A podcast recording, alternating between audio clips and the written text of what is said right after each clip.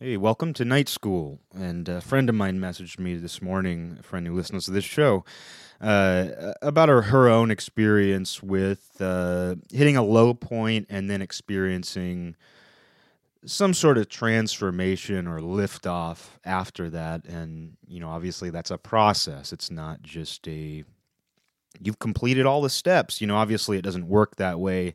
And it did get me thinking about how what propels you to that point is often a feeling of not so much bottoming out, but coming from that low place where you couldn't feel lower. And I know for me, I was always waiting to bottom out.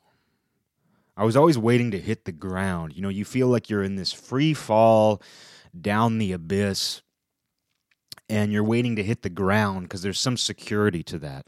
It's like even if things get horrible, and they're and they're horrible for the rest of my life. I just want to hit the ground. I want to bottom out.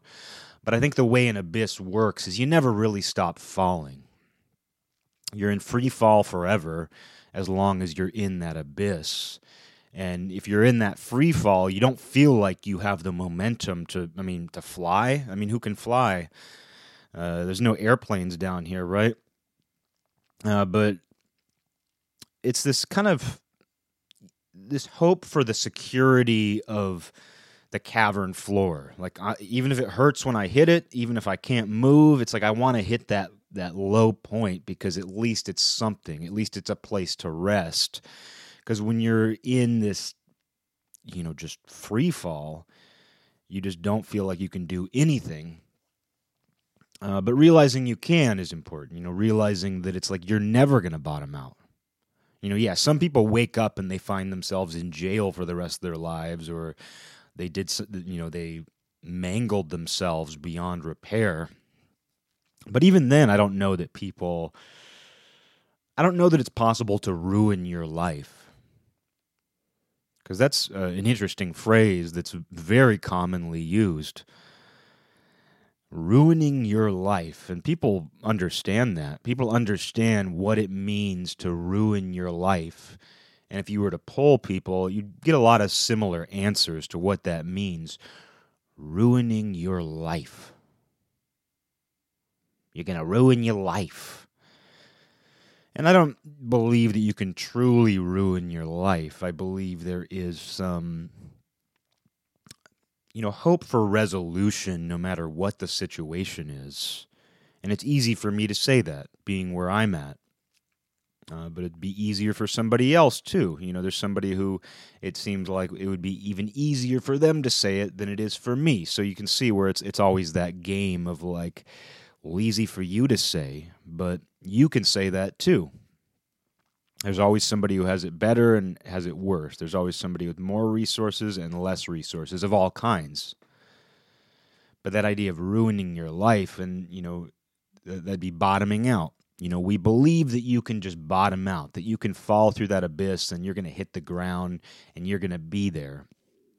But in my own experience, you just kind of keep falling. And uh, you eventually get some sort of control. And I mean, it's it turns out that it's that fall that gives you the fuel to crawl back up. And you don't hear very many stories about people who were living lives that were almost perfect. You know, they were living an almost perfect life. They were they were living a B plus life. They'd give their life a B plus, but it wasn't quite an A. And you know, you don't hear about them going through nearly the level of transformation, although I'm not saying they don't have that. I'm not saying they don't experience it, but there's less contrast.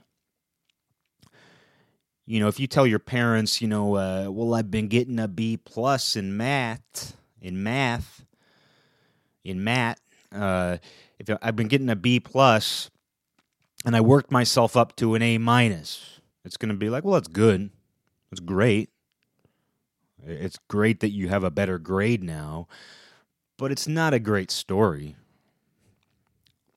You know, it's it's a happy story, I guess, but nobody's really going to care.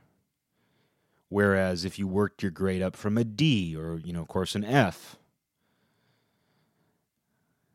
If you worked up yourself up from an F to an A plus, it's just I mean it doesn't get better than that. That's contrast. That's creating some good constructive contrast. And there's a reason why that's the story that you hear too. There's a reason why motivational stories involve the person who was getting an F and is now getting an A. And I wish you heard that more. I wish that was a, a, more common story. Like, I wish you could turn on American Idol and when they're doing the whole backstory for the singer that you know is going to get voted on to the next round. Because they don't give a backstory for the person who's going to get, you know, who's not going to make it. They never do that. It's always the back, the sob story, you know, the backstory, the motivational, hopeful story that always goes along with the person who you know is going to get voted on to the next round. And whether it's the backstory that, mm, you know, makes the audience vote for them or whether it's it's just all of the above, who knows? But the point is, is that there's always this zero to hero sort of backstory and that's what people want. Unfortunately, they never say this guy was getting an F in math and he worked his way up to an A. It's always like, oh, I was living in my car and you know, and, and I got a, I'm a single dad with a daughter who has eyeballs in the palms of her hands and not in her head. And as a result, you know, I, I just want to, I want to be a famous singer. I want to be a famous singer so that I can, you know, build a mansion that my daughter with hand with with eyeballs in her hands so that she can just like explore the whole house with her hands. I don't know. Uh, but you know they never say like he went from an F in math when he was in seventh grade to an A, but that is uh, uh, that is the story. It is that sort of story where it's like going from a very low point to a high point and it's not he was getting a B minus and he worked his way up to a B. Hey, you hear that? You hear about the kid?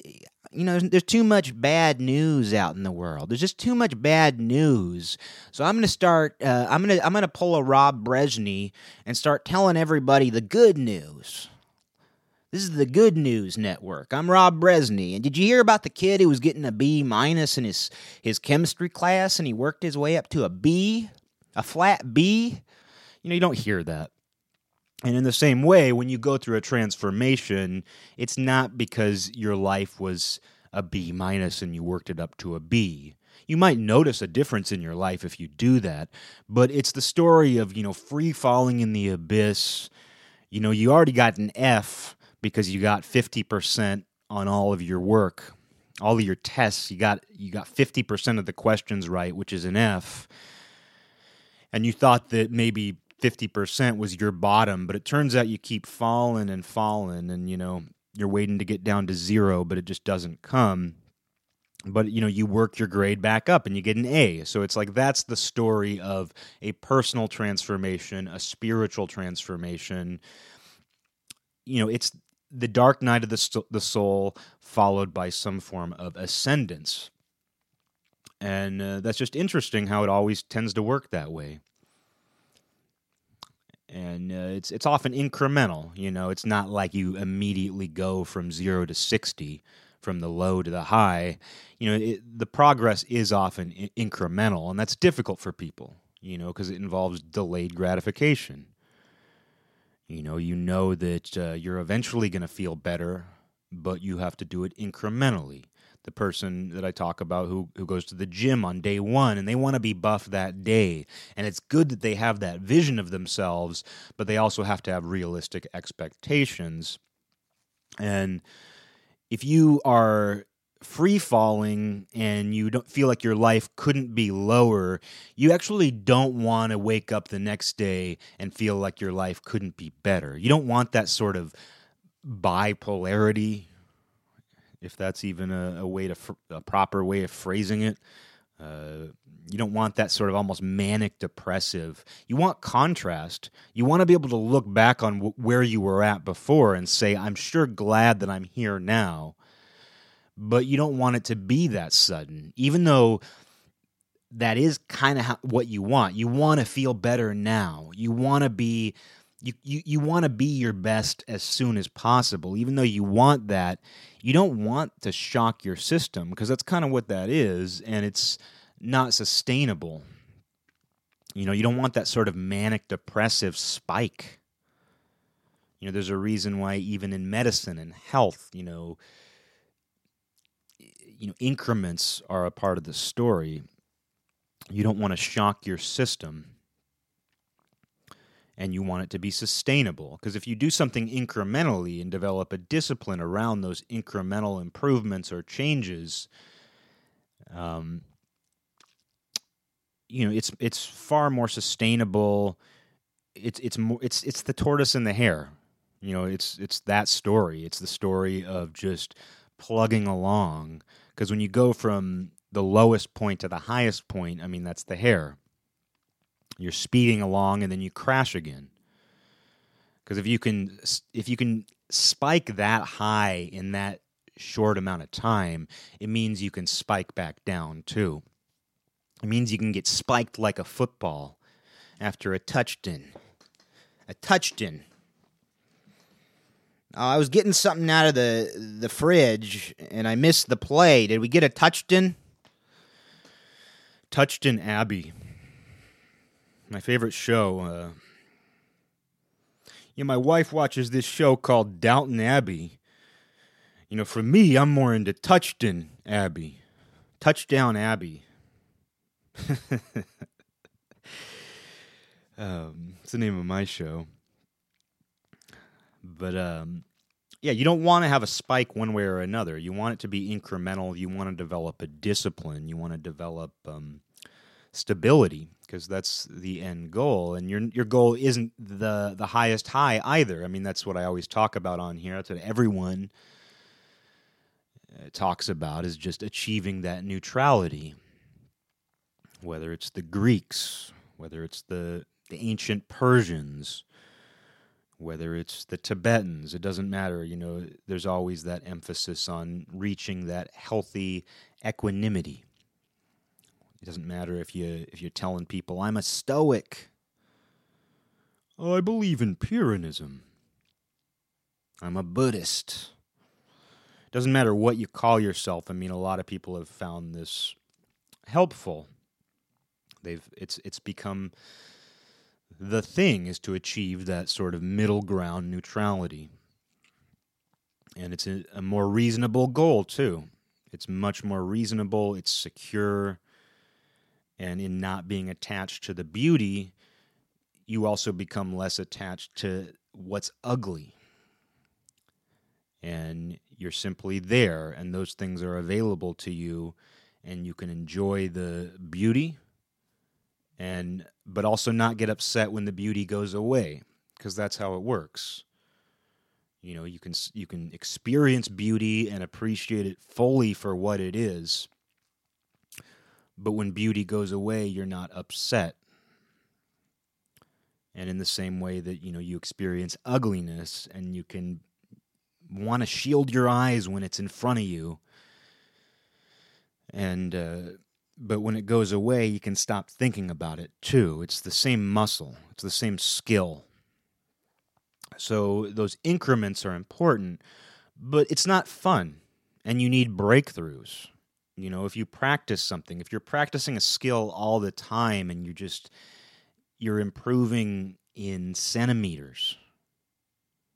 It's just eh, you know you're improving because you're doing it, but it's just not fun. It's not. It doesn't feel worth it because you're just inching along. You need breakthroughs and you'll experience them. That's the thing is that breakthroughs come and you can't force a breakthrough. I mean, that's what people want when they take psychedelic drugs, when they take any substance, you know, they're looking to achieve something that is available to them in some form. It might not be exactly what that thing produces, but they're they're looking for some kind of breakthrough feeling and they want to kind of engineer it they want to force it. And I don't think there's anything wrong with that. I don't think I think sometimes it takes engineering and experience to find the value in it or to even understand that you don't have to engineer it. Some, sometimes it takes engineering and experience to realize that you can access it at any time already. And maybe not any time, but you can access it under other circumstances. Sometimes it takes that. But breakthroughs are very important. And, you know, when everyone's like, just grind, you know, these people who it's their duty in life to make videos in the gym. And that's attractive. You know, someone who enjoys working out, I can see the pull of that. And it helps people. You know, there are people who watch The Rock in the gym, his videos in the gym, and they think, "Ooh, uh, this is to keep me going. This is to keep me going on the, you know, I'm to grind too, and that's good." And but I, I can feel the pull myself, where it's like, "Get at it." Everyone who has, you hear the same phrases. You know, there's all the same slogans. Where "Get at it, get it, grind." And grinding is is how it works. You know, everything requires grinding but you do need those breakthroughs. I mean, if it's working out, you do need to be able to look in the mirror and be like, "Oh wow, you know? My my muscles are uh, noticeable now." Or I just lifted that heavy weight and I didn't, you know, or I, or I ran for another uh, five miles that I didn't think I was capable of running, and uh, that's a breakthrough. But could be artistic too. Could be you're just practicing guitar all the time and you still just feel like a a twelve year old playing his first Squier. And eventually you have a day where it's just like, oh, you know, there's a, a fluidity. You tap into a flow state. Whatever it is, there's some kind of breakthrough. So it's breakthroughs, eh, they're almost a reward. But you can't really seek them because it's it's kind of accepting that a breakthrough may or may not come, but seeing the activity that leads to the breakthrough as worthwhile in its own right. So you know even though i feel like on a personal level on a spiritual level you have to climb in increments to get out of the abyss i do believe that there are still breakthroughs even in that process too. And what those are are personal even though there's a lot of commonality between those experiences. Uh, the, these breakthroughs tend to be personal and you know them when you feel them. Meditation as well you know you can sit there and try to clear your mind and control your thoughts. Not and by control your thoughts i just mean i mean you have to allow them to naturally occur but there is an amount of there is a certain amount of control to it but it's like you can sit there and it's just a, such a trying process truly trying you know because you're trying to get into this state that you think other people who have been doing it a long time have access to, and you're sitting there and you're thinking about, you know, your ninth grade crush, a friend that you haven't talked to in five years, like something mean you said to somebody, and you know, ten years ago, and so you, there's this aspect where it's just like, oh, I'm just sitting here and I'm going through the motions. But you do need that breakthrough where you do enter that that zone where suddenly you do tap into that frequency and you go, oh, this is what meditation is. You know, and not that it's always the same for everybody or that every practice is exactly the same, but still it's like you will have those moments where you just think, "Oh, this is this is that thing." I feel it. I feel that breakthrough. And so you do need breakthroughs, but you can't be addicted, you can't be hunting the breakthroughs. And so that's sort of the I don't want to call it a dilemma. I don't want to I don't want to say it's a dilemma because it's not a dilemma. I don't want to call it a dilemma because it's not a dilemma. You know, it's not a dilemma. You just have to accept that this isn't just going to be a, a constant high.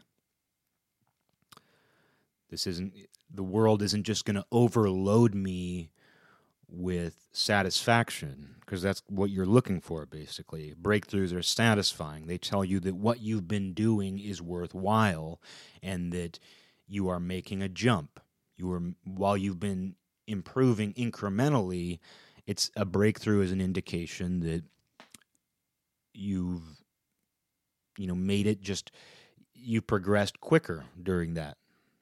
You know, it's you've just made you've you've gone up a level. You know, in a role playing game, you're gaining experience points. And you know you're gaining experience points after every random battle.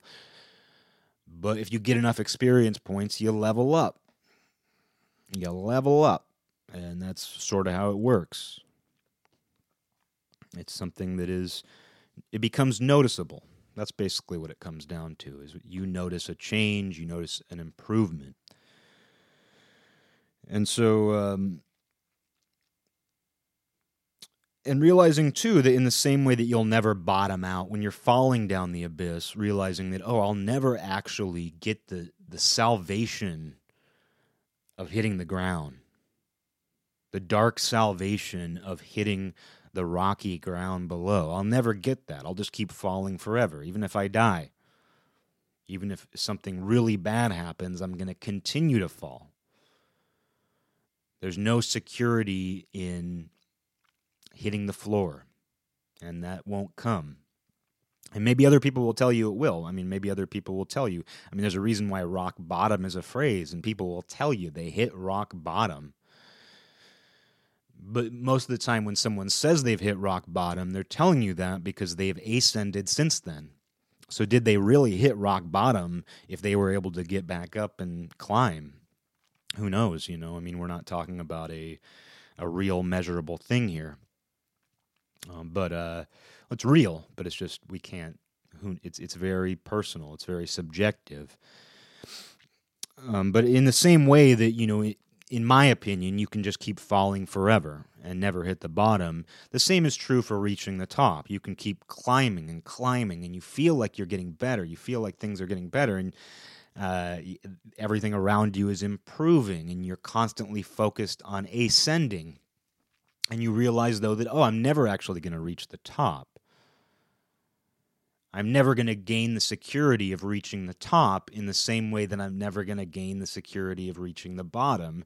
And even climbing even within climbing there's a certain amount of insecurity. You know because you're worried about falling again or you're worried about the next thing that you're going to grab hold of to pull yourself up you know so it's it's not like that's a totally secure experience either. So in the same way that you can fall forever it's like you can keep climbing forever. You know if you surround yourself with beautiful things well you're going to develop a dependency on beautiful things. And that doesn't mean you shouldn't live a life that is aesthetically attractive to you and decorate your house how you want and have an attractive spouse you know it doesn't mean that you shouldn't do that. But if you become dependent on beauty you know you're going to feel some sort of deprivation when beauty isn't around you. I mean it, it very well can happen and it plays into the idea of not becoming attached to beauty because when you're attached to beauty you feel deprived when it's not there But um, you know, speaking of spouses, you know that's something. Relationships. Uh, relationships. Uh, but you know something I always think about is how. You know, a relationship is basically forming a third entity. Two people have a relationship, and that forms a third thing.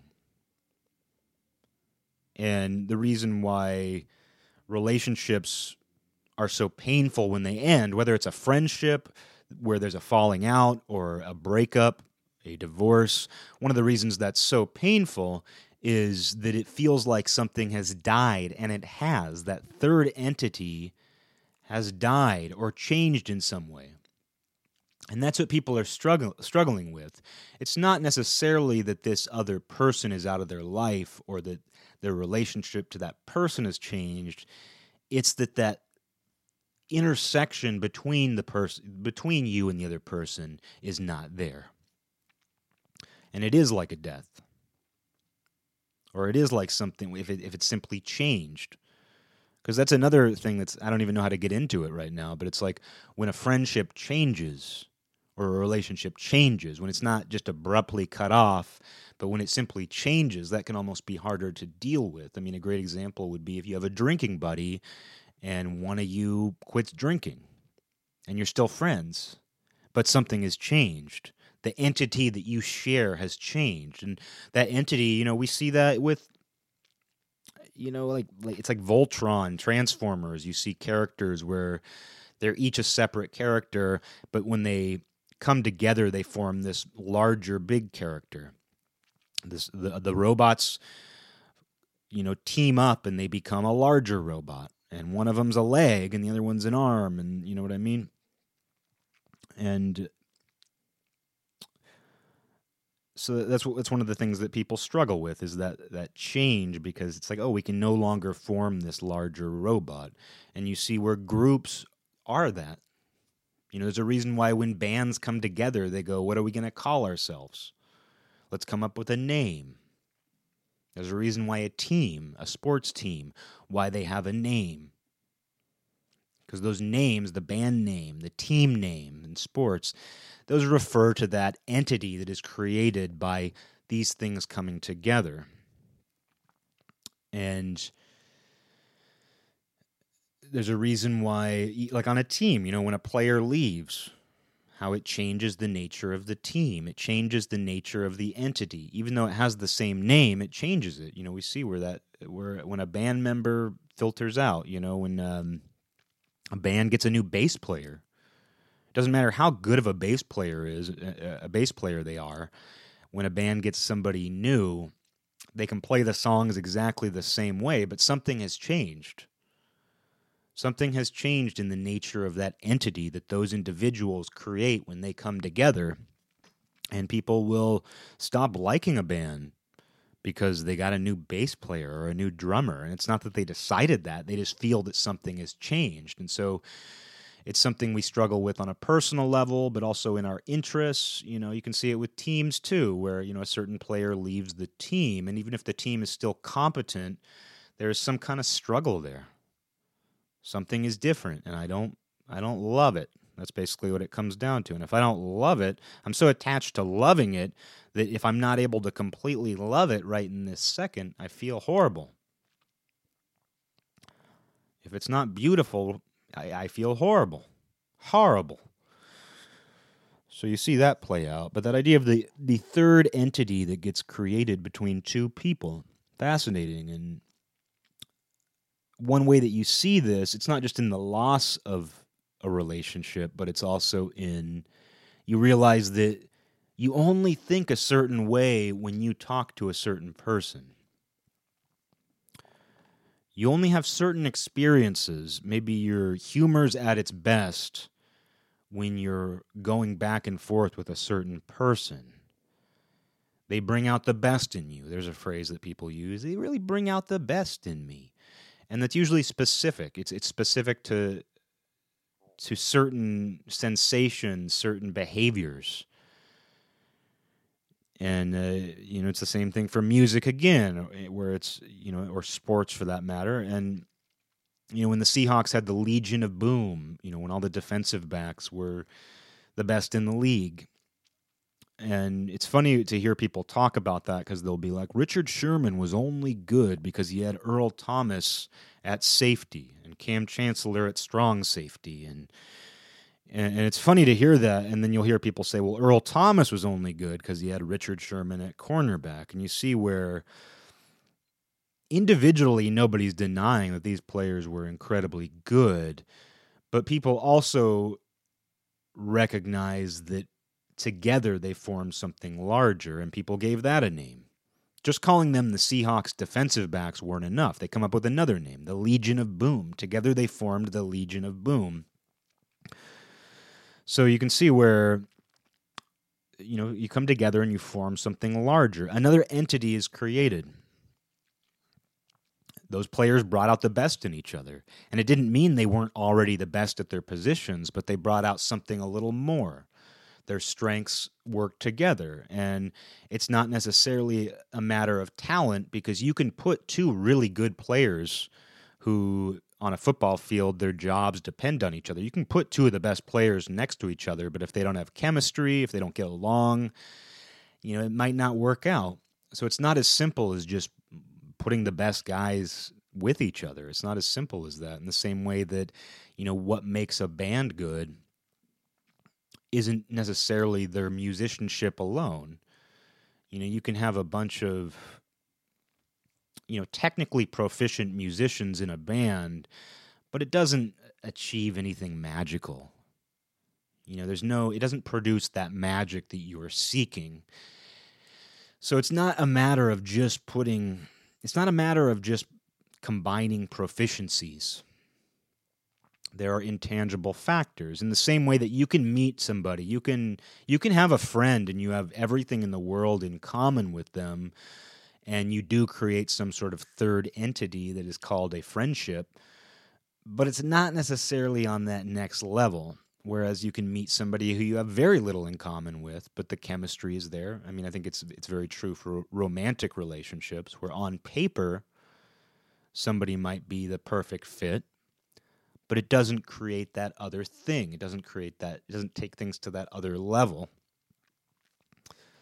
Whereas somebody unexpected can can do that, and that's I think why you need to keep an open mind and be careful about how you define your own identity. Because uh, I was talking to my friend about this, about how I've always had a very fractured sense of identity. My life has always been very compartmentalized, where certain interests, certain friendships, certain activities, they're all very separate from each other. And I'm not one of those people who has ever wanted to have a birthday party where everybody from my different compartments comes together.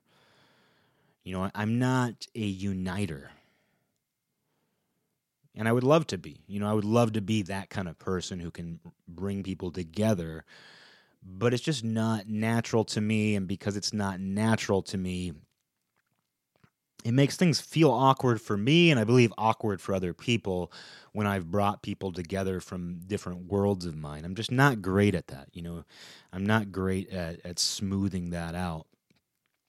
Uh, and so I've always had this very compartmentalized life and accepted that, you know. But there's a part of you that can feel like something of an imposter where you think, like, if I'm this person when I'm around these people or in this situation, and I'm that person when I'm in this other situation, there must be something false about me. I must be an imposter. You know, if I'm wearing these different masks, if I'm if who I am can change depending on the circumstance, depending on who I'm talking to, something must be off. And well, I've always embraced the compartmentalization of my life. There did seem to be something, you know, off about it. There also, you know, and not that it was, it's not like living a contradictory life. You know, it's not like you're a, a preacher who, you know, preaches against homosexuality and then in your uh, in your secret life you're you know going to see male prostitutes which is you know a story we always hear and everyone loves to shame those people for that it's not something like that. It's just kind of like i behave this way around my coworkers and i only talk about a b and c with them and that doesn't feel like it's the real me. But yet i do get something out of it and and this third entity is created you know within those relationships with my coworkers but yet the, it's not the same entity that gets created when i'm hanging out with my closest friends who i have interests in common with or a, a long life history with and that's a thing too is that there are people who you might meet them as an adult and you form friendships based on a common interest or some sort of circumstance that brought you together. And that's going to be different than the friendship you have with your lifelong friends who have known you since you were you know, four or five years old. It's just going to be different. The entity that you create together is going to be different. And that's perfectly fine. It's great. It's wonderful. And you have to realize you're not an imposter. And in recognizing that you can be different things and you can form different entities depending on who you're with or what those relationships are based on. In the same way that that happens, you realize you're not an imposter, but who you are is much more open. Who you are is much more free than you previously realized. Because where the problem comes in with a compartmentalized life, where a problem comes in when you feel like who you are is fractured into these different shards that interact with different things at different times and make you feel slightly different within those interactions. The thing about it, where the problem comes in, is that you think you're supposed to have some concrete identity all the time. You think you're supposed to be essentially one thing. You're an individual, and what it means to be an individual is to have a concrete set of qualities, interests, opinions, experiences, ideas that make you who you are. And if those aren't the same all the time, you're somehow not real. But the true nature of who you are, the fact that you came from nothing, you came from the void to some degree. I mean, who knows? You know, who really knows? But um, the fact that you you were a baby birthed into this world in a body, and you were a blank slate at that time, and you had none of the ideas and opinions and relationships that you would eventually have, that should tell you that your true nature is a blank slate. And if your true nature is a blank slate, that sense of identity that you think needs to be universally consistent in all of your interactions, you start to see where that's not entirely who you are and you see where that's formed partially out of habit, partially out of circumstance. And if these things that you think are part of your core identity are as circumstantial, you know, if they if they did form so much out of just your life circumstance, you realize that they can change and they can be different.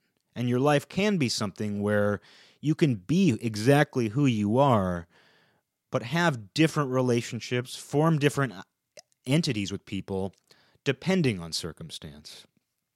So there's this freedom that comes out of that realization. There's this freedom that I thought I had to be completely consistent all the time. And it's something we feel not just in our relationships, not just in our interactions, because I mean, it can be something as simple as having friends with different political beliefs and agreeing with all of them for different reasons. I mean, that's a part of it too, because you form this identity that I'm a liberal. I've got these this set of values. Oh, but this value that other liberals commonly believe, I don't have. Or I'm a little more loose with it. I might I might basically believe it, but I have a slightly different interpretation of how to put it into practice. But somehow that creates dissonance because by calling myself a liberal, I'm attaching myself to this entity that has a strict idea of what it is. But are my relationships actually based on that identity? Because the, the the entity that you form this third party that you form with your direct person to person relationships with the people you know, that's one thing. But we have a tendency to do that with things that we are not even directly a part of, like a political party.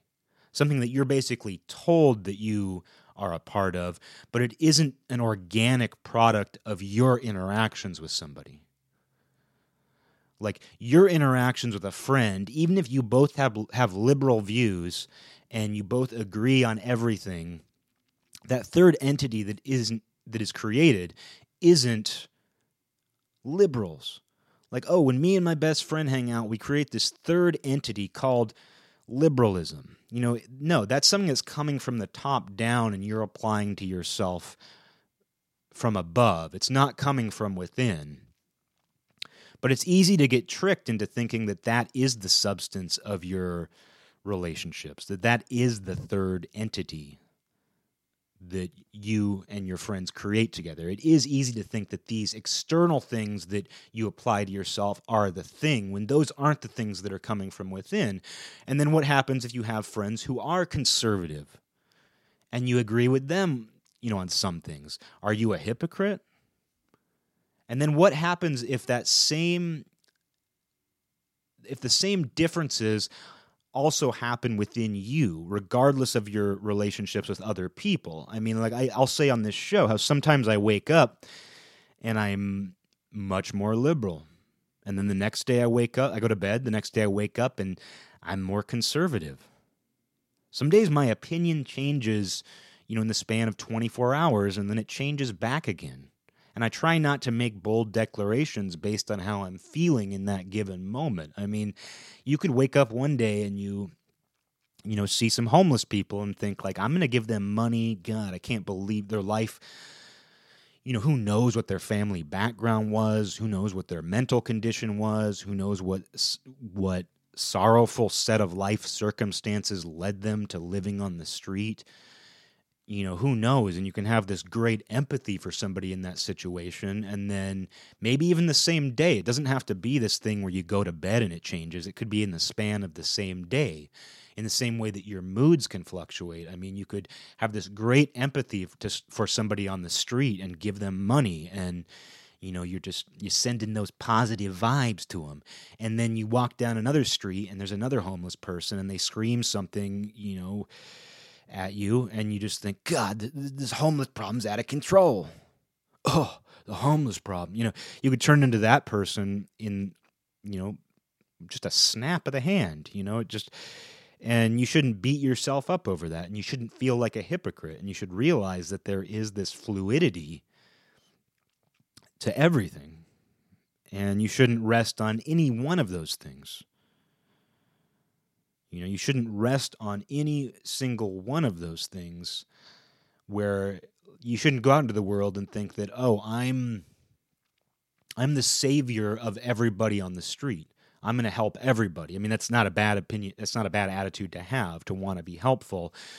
Uh, but you shouldn't get too attached to that idea of yourself in the same way that you shouldn't get too attached to the idea of yourself who's like, oh, these homeless people causing problems for me. You know, but recognize that your mood and your feelings about that can fluctuate. And you should probably try to find, you know,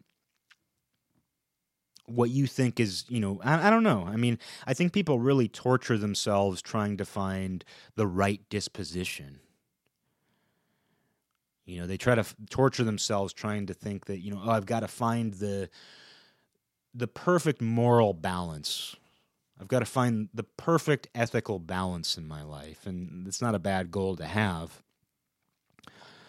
But at the same time, you can easily torture yourself over that of just, you know, trying to have the right opinions, but sometimes the opinion that you express isn't how you feel and sometimes the opinion that you feel isn't what you're expressing you know it's it's just it's and you recognize that there is some transience to that you know you recognize that there is some that it isn't as stable as you thought. In the same way that you even look for stability when your life is spiraling out of control and you're thinking well eventually i'm going to hit rock bottom and that's going to give me security. Because then i'll at least know that there's no hope if I hit rock bottom, I'll at least know that there's no hope. But even the people who, who will tell you that they've hit rock bottom will say that that was the moment they started gaining hope. So you can see where there's even no, even if you do hit this mythical rock bottom that I don't believe in because I'm one of those people. Right now, I don't believe in rock bottom. But in an hour, I'll tell you, well, rock bottom might exist, like Atlantis. Rock bottom's a lot like Atlantis. Um, in an hour i might tell you well maybe there is something. Maybe you do hit a point in your life where you just stop falling and you're like ooh i'm, I'm fucking hurting. That was a long drop. But it's just interesting that people kind of seek out rock bottom because they think that that's almost a form of security. It's almost like i'm i'm not getting out of this self-destructive spiral now and i can just embrace it because I'm at rock bottom and there's nothing to grab hold of. And people do, if you don't believe that, maybe you don't know the right people because there's a lot of people who, who are looking for that. There's a lot of people who are looking for that final excuse, basically. Because when someone is seeking rock bottom, when they're seeking the bottom of the abyss, it's like then I can give myself permission to just drink myself to, to death, to kill myself, to start hurting other people because nothing matters. That'll be the nihilistic justification that I've been looking for because I've been conflicted, because I've been falling. I've, I'm still attached to that place that I fell from. But once I hit bottom, it's my excuse. I'm looking for that excuse, the, and there's a security to that excuse.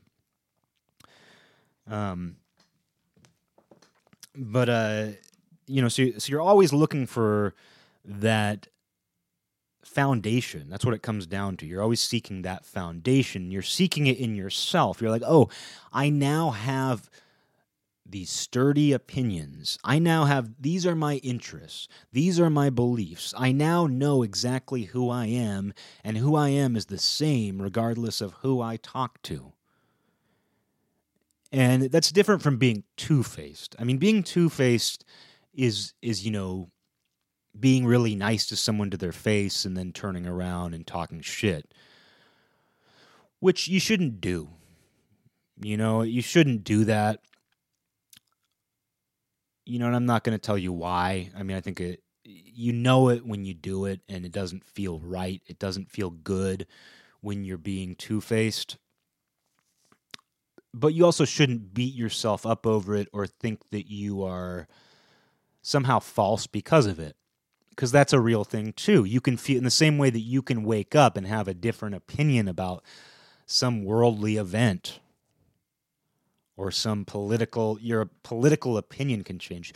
Who knew that having an opinion on these worldly events, these huge large events that are multifaceted and dependent on your perspective and your background and you know how you're feeling that day you know, who would think that those could change, you know, even within your own brain? But in the same way that you can have a different opinion day in and day out, or even in the span of one day, your opinion can change on a given subject. And it's the same for people. You know, you can feel the same way about people, but I think that's a little bit different. And I think, you know, you just know that there is something off with your own game when you're kissing someone's ass and then trashing them behind their back. You just know that's not the way of things. And it's easy to do. And maybe it does apply to ideas and more abstract concepts where, you know, um, it could be like you're when you hang out with your liberal friends and you hang out with your conservative friends, like when you're with your liberal friends, if you say, Yeah, you're right, they should take all the guns away from these Republican stupid retards with their guns and their you know they should take their guns away. But then if you hang out with your conservative friends that day that night when you're doing your table hopping when you're doing your speed dating with your friends um, and then you go to your conservative friends and they're like yeah they're going to take our guns away. And then if you're like you know what? They should not they should never take your guns away. Those stupid liberal you know uh, commie. You know, it's it's like if you do that, I mean, that's going to be the same thing as you know kissing someone's ass to their face and then talking shit behind their back. It's kind of the same thing, and uh, you can do that. You know, and maybe you maybe your opinion does change depending on who you're around, and that's an interesting idea too. Not to spiral out too far, um, but I remember a friend pointing out to me, it's like whenever he heard certain music in a certain friend's car, it sounded better than when he listened to it on its own. And I think the same is true for opinions, where it's like sometimes when you when you're with certain people, and it's not that you're weak willed, but it's just something about the third entity that gets created between you and certain people can kind of change what you think about the world. It can kind of change your entire perspective. So it's good to be aware of that. And it does not mean you're weak willed. It does not mean that you have, you know, flimsy ethics or anything like that. It's just something that can happen. It's, it's, you know, an almost, uh, you know, it's a magical process. It's the, it's the magical process. something that we can't quite understand. But we shouldn't, you know, twist ourselves up because we have changing and you know things aren't going to be the same and we aren't always the same. And we understand that in relation to time. We understand that time changes us but it's hard for us to comprehend that we also change uh, on a much shorter scale. You know we we also change we like I said, you can you can change and then go back. Like you can go back and forth in a very short amount of time and not fundamentally change who you are because who you fundamentally are is a blank slate. You've just built up these calluses. You've built you know you've developed these wrinkles. And you know those wrinkles come from you know ex- making certain facial expressions. If you raise your eyebrows too much, you're going to have a bunch of you know wrinkly lines in your forehead you know, if, if you squint too much, you're going to get crow's feet next to your eyes. Literal, literal, actual crow's feet from the bird, a crow. You're going to develop, they're going to grow out of your head. Just like the little girl whose dad is singing on American Idol, just like she has eyeballs in the palms of her hands, you're going to have actual bird feet sticking out from the sides of your eyes. But no, in the same way that wrinkles develop, in the same way that all of that develops incrementally, um, in the same way that you gradually go bald, you know, it, your personality forms in certain ways, your interests form certain ways based on what you've experienced, what you've heard. But you have to realize that that's not necessarily who you are either you know you are much more of a blank slate and because you are blank a blank slate it doesn't mean that you are susceptible to everyone else's influence although it can and people are. People are very susceptible to the influence of others and good. You know good. What else do you have? Who would you even be if you weren't susceptible to outside influence you know, I mean, it's it's good because those things are fun. Those things are interesting, and you shouldn't strive to have no identity, but you should learn that the fractured identities you do have, the compartmentalized identities you do have, are all equally you. But they're also not permanently you either. They're not fixed and they're not as fractured as you think. They form who you are based on how you've developed in this lifetime. And does that mean that that's a reflection of your soul? Probably a reflection of it, but does that mean it is your soul? Because your soul is probably that blank baby slate, the blank baby slate. I'm a blank slate baby, but the the part of you that is that is blank, that is susceptible, but in being susceptible to influence, you also understand where you can influence things. And if you're an introvert who has lived this life where you're constantly feeling like people are coming to you, people are approaching you, people are starting some kind of social process.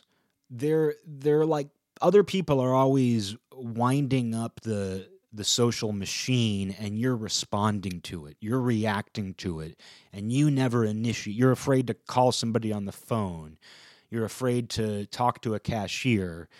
You know, it's always somebody else. And when you approach somebody or you make a phone call and you do it enough to where you develop the confidence to do it, that's a really interesting thing, too, because you realize that you are changing the world in that moment. And that's a bizarre feeling. If you're somebody who doesn't typically engage people and you find yourself engaging people and you realize that the course of this day has changed forever this you know a small little decision right now has changed everything and you're doing that constantly. You know you're of course doing that constantly but I, have experienced that socially before where i wouldn't consider myself an introvert but i'm also not somebody who typically engages people out in the in the world.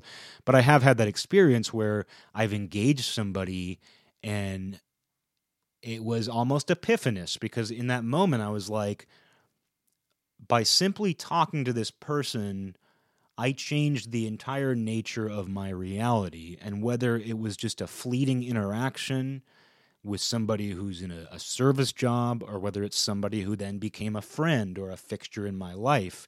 It's still amazing how just making that decision changes your life, even just for that day. If something just changes a moment in your life, that is something that changes you in some way.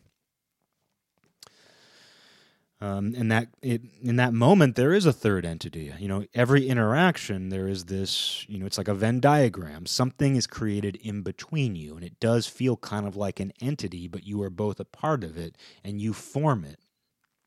And if two people can do that everybody can do that. Everybody together forms something and you see where i'm going with that.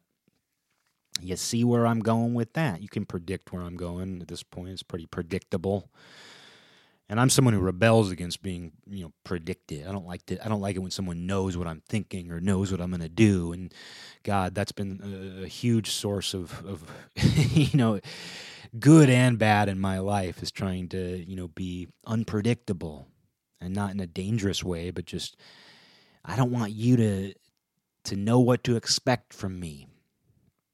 I don't want you to pigeonhole me. But um, you can see where you know having these different faces, you know, having these different masks, having these different identities that depend on who you're around or who you're with, where you're at, when, you know, all these different factors. How that doesn't make you somehow false, or that doesn't make who you fundamentally are flimsy or weak. But recognizing that it's you know I, I think a great example, a great way of putting it is you know in Norse mythology, Odin takes on different personalities. He'll go visit people and he'll look completely different. He'll take on the identity of something else or someone else. But when he becomes that identity, he owns it. He is that thing. In that moment, he is that thing. He's not an undercover, even though what he's doing is basically what you see from you know, a secret agent or an undercover detective. You know, even though what he's doing is akin to that, usually he's doing some kind of investigation or trying to get information or, or you know, something to that effect. But Norse mythology emphasizes that he becomes that in that moment. And so in that, he isn't false.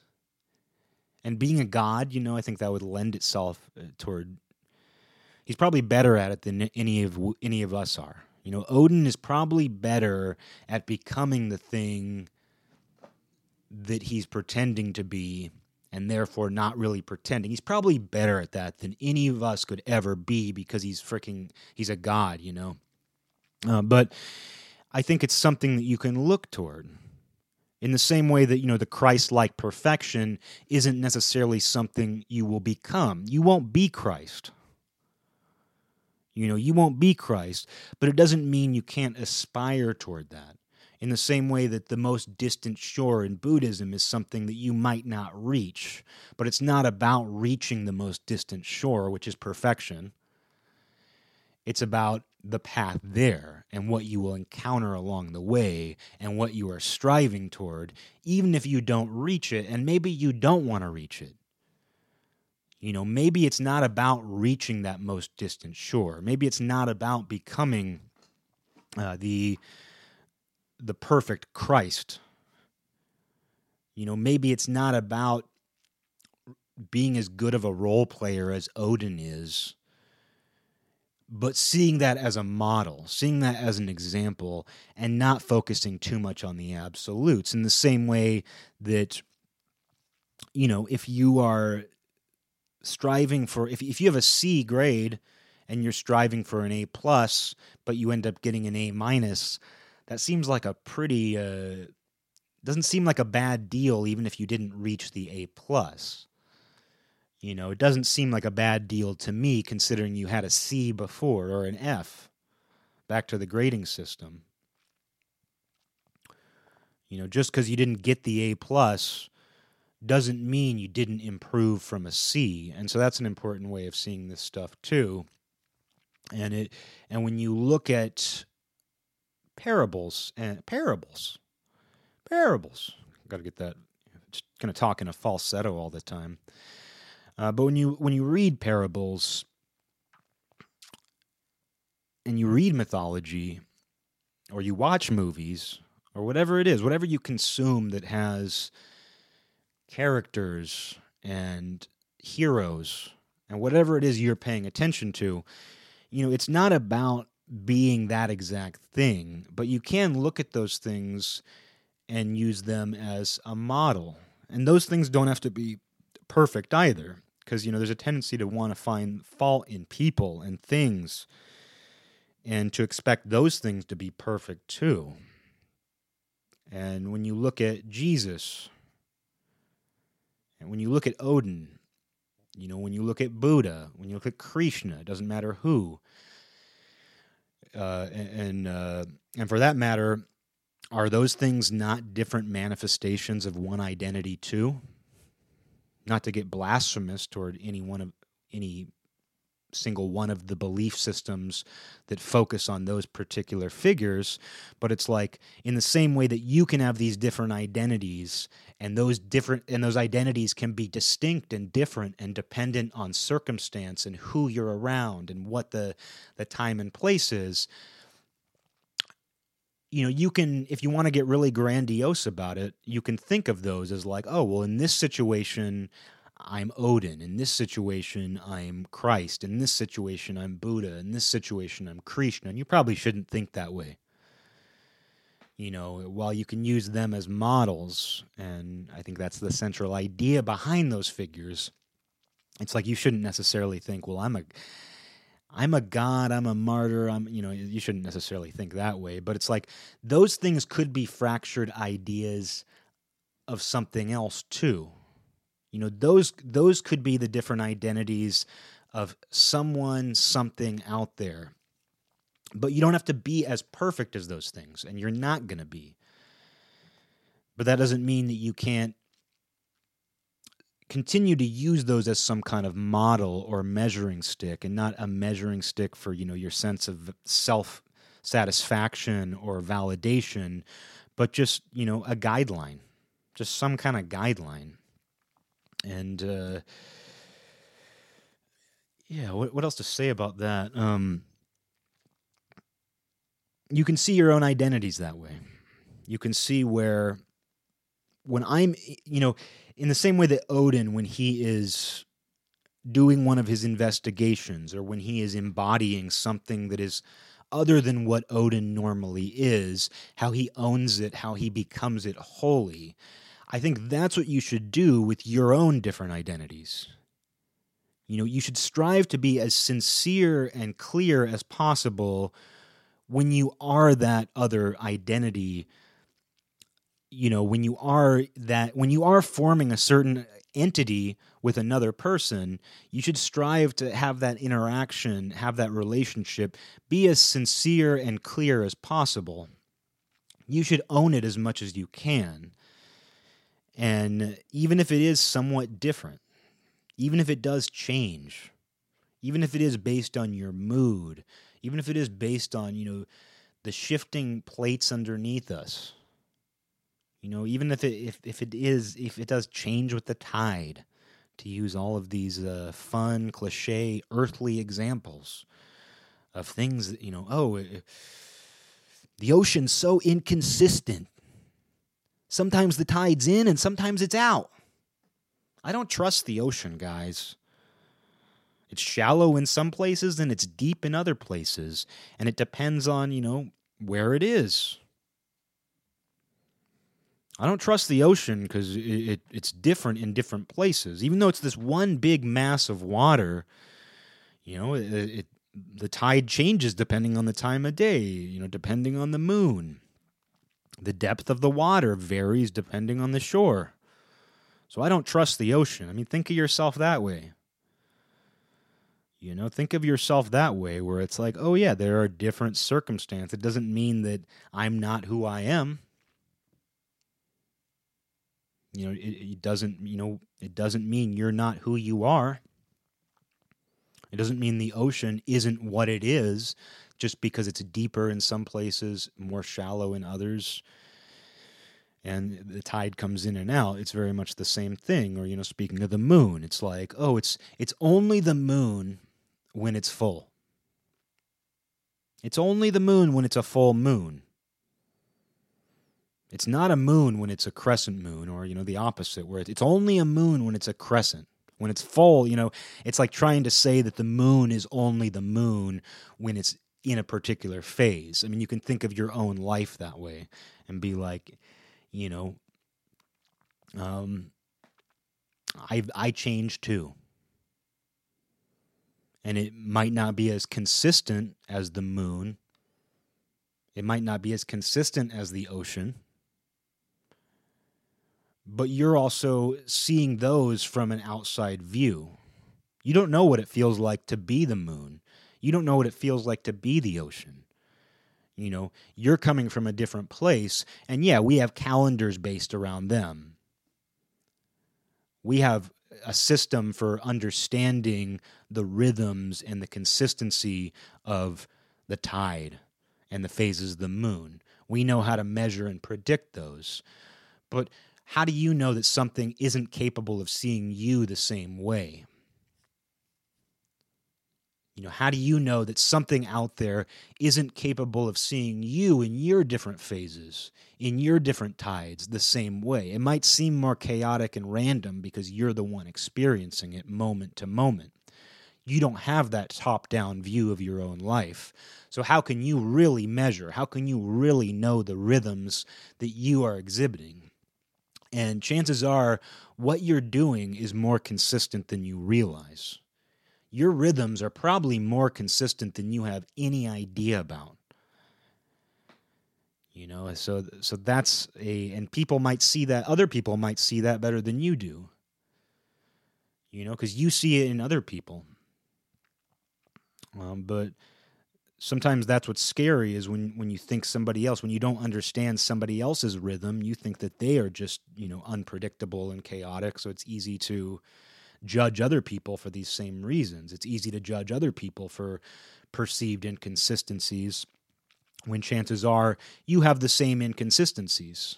You vary too. And uh, you're not breaking the system to either. You know, that's the thing where you know, in the same way that we can see that there is a system to how the ocean works or a system to how the moon, you know, to how we see the moon, the phases of the moon it's like there very well might be a system to your rhythms and your uh, consistencies and inconsistencies and it might be a part of something that you can't totally comprehend but you can accept it. You can accept that you are these different things in different times and places and it's liberating to realize that and i think that's part of the incremental process of getting out of the abyss because you realize that those different ways that your whether it's your personality, your ego, or whether it truly is your soul, but the different ways that you manifest depending on who you're around and who you're with and what day of the week it is, uh, you know what what time of year it is. You know, seasonal depression. I feel happier when it's sunny. Oh, I, I like the rain oh, I like, I love it when it's rainy out and I love it when it's sunny out. I must be a hypocrite. No, of course not, you know? Uh, but in the same way that, you know, you have these different ideas and feelings, and those create these different identities. And you can realize that those identities are tools too. And when you accept that you have these different personalities or identities or whatever they are, when you realize that you have those and you accept that that's a part of your system, when you accept that you have these different things, you start to see what the strengths are. And you start to see what you're getting out of these things. And you start to see what you're not getting out of others. You know, you start to see where, oh, certain relationships, the, the third entity that is formed when I hang out with that person is always destructive and then there's somebody else where it's like, well, sometimes it's destructive and sometimes it's very constructive. And it's there's some necessity to that relationship. Something comes out of that that I find value in, so I'm going to keep it. But this one that's completely destructive, this this destructive entity that comes out of this one relationship, well, I can't have that. You know, I, I'm not. I'm going to let that one go. But you can see where in having these different faces and becoming different characters, you have the strengths of those characters to help you. And while there are certainly weaknesses to uh, to each of those, you also have the strengths, and those can help you in your climb. You know, those can help you depending on the situation. In the same way that you're going to wear different clothes. You know, if you're going out for a a walk in a blizzard, you're going to dress differently than you would if you're going out in you know to the beach and duh, you know, here's it's profound. You're going to dress differently when you're walking into a blizzard than you would when you're on a beach. But it's true. And you can think of your own personality the same way. Your brain is going to operate in different ways. Who you are is going to manifest in different ways, not entirely differently from clothing. You know, that is going to, and, and those things are what is going to help you instead of thinking I'm this one solid, unchanging block who is just going to fall forever until I hit the, the mythical Atlantean rock bottom of the abyss, you think, oh well i'm actually much lighter than i thought i was and my weight is actually my the, the weight of my soul is distributed across a larger spectrum of things and each of those things has its own strengths and while they have weaknesses as well i can focus on those strengths and use those to help me in my incremental climb. And there are probably parts of your personality too that you know are, are going to break through. They're going to produce those breakthroughs but that there's going to be parts of your personality that they themselves are the breakthrough. You're going to find strengths in yourself that do produce that breakthrough. And maybe that's the harmony of these allegedly different parts of you, these different identities you have working together.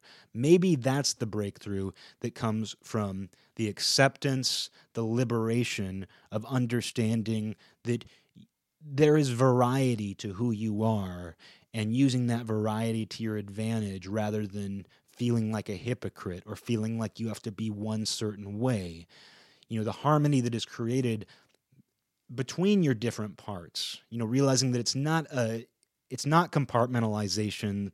It's not uh, you know they aren't fractured. These aren't shards of something broken. These are just different components with different strengths and you developed them for a reason